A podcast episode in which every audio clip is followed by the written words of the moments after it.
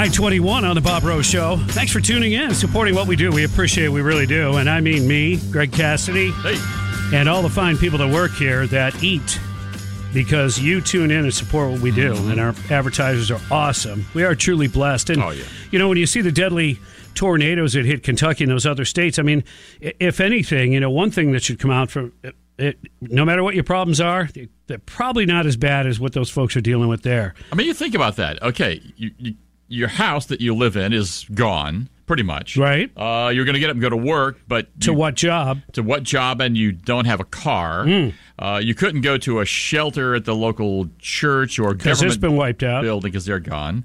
You've got no food, no water, no transportation. What do you do? I mean, really, what do you when do? you when you're decimated like that, um, I, you really will have to simply rely on the generosity and help of others, and then the Red Cross and FEMA and Ugh. church groups, and you will. I mean, in that case, you can't really blame somebody. Hey, I'm doing all the right things. I've been stockpiling food. I've been canning it. I've, you know what I mean? I've, I've I own my land. I've done this. I've done that. You know, you're mm-hmm. taking personal responsibility on every level. And then a tornado comes and flattens everything. You know, then then you really do Right. need help. You really do. So, um, I know the the, the folks uh, in Kentucky and those surrounding areas, they're they're getting the attention, and that means they'll be getting uh, the help. So right. that's got to be tough, though. Just can't imagine. I mean, seriously, you'd, you'd want to just maybe just pack up and move to wherever you got friends or family someplace and just start over. right, I mean, you could find someplace you can get a job. Right. And, And- then, and do you have friends and and start over. family that will say, "Yeah, you can come live with us"? You would always hope that, Yeah. but not everybody's families are the same. That's true. I mean, or they're not in a situation like that. Right. What do you mean? I've got, you know, I'm I got four kids. I'm in a two bedroom Right. apartment. What do you mean? Right.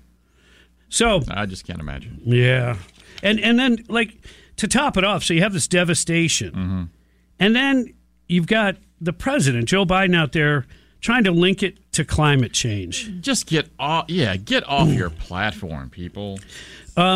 And and apparently scientists don't actually know if there is a correlation between storms and a warmer climate. Climate. I mean, Mm-hmm. some believe that there could be a connection and correlation, Right. but it's not a um, it- you know it's not a vast majority that they go yeah yeah it's uh, yeah pretty much a done deal. Right. It's still uncertain, but they want to jump on this and and you know what? What does that do to the family that's just been ripped apart? One of their kids maybe is dead.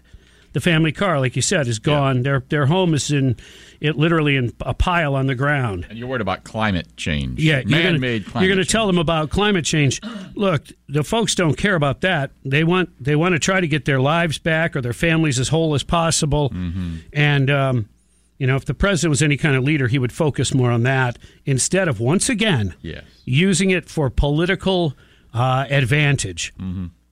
It just it's it makes me sick. Well, I told the guy at church yesterday. I said, "This is what this is the angle we're going to be talking about tomorrow because that's what they're going to be saying." And sure enough, the president and uh, somebody over there at FEMA.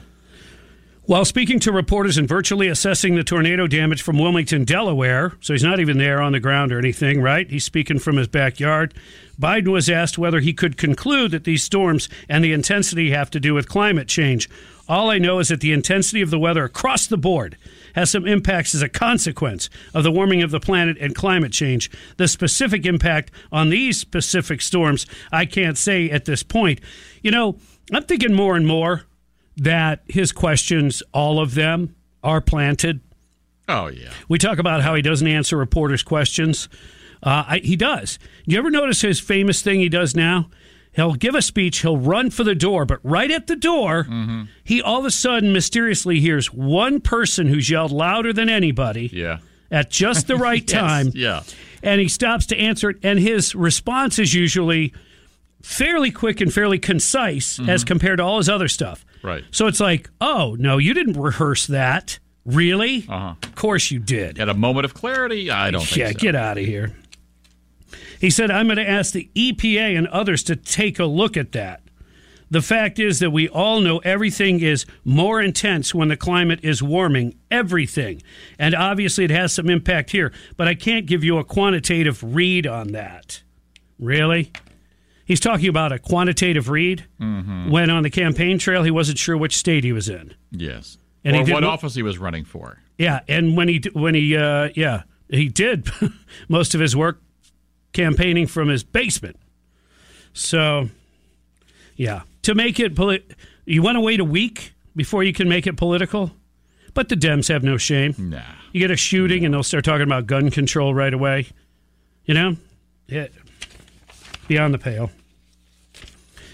Homosassa man faces several charges after driving recklessly toward an Inverness Christmas parade Saturday afternoon. You know, this kind of thing, uh, somebody near a parade route, it's near the holidays, maybe people are drinking too much or not sleeping enough or whatever. There could be reasons why you're driving kind of recklessly. But this guy, this 25 year old Aaron Williams, was seen driving erratically and purposefully driving around several barriers. And when they went to try to stop him, he drove directly towards and struck a deputy. Oh, wow. So thank goodness he was immediately arrested, charged with one count of aggravated battery on a law enforcement officer. But if he was headed toward that parade, and by most indications you think he was, was he just like out of it? This isn't a 25 year old having, you know, this isn't a 70 year old man having a stroke. Oh, no, Bob. It's just another vehicle uh, attacking a parade. Oh, well, that's the important thing. We have to find out what kind of car that is, yes, those. because it's the car's fault. I forgot. I almost Mm. forgot about that. Yeah, yeah. Um, uh, since we're doing crime and punishment, might as well throw this one in there. Okay. Throw this one in there, flames and all. Oh, yeah. 57 year old Gainesville man facing three counts of felony aggravated assault with a deadly weapon. Um, yeah. Whenever you have a flamethrower, Yeah. I, it's kind of like you know the Alec Baldwin thing. Like you know, don't point it at anybody. Yeah. Bad things can happen. But he pointed it towards a car that had three teenagers inside. He claims that he didn't know the kids were inside the vehicle. So he just didn't like the car?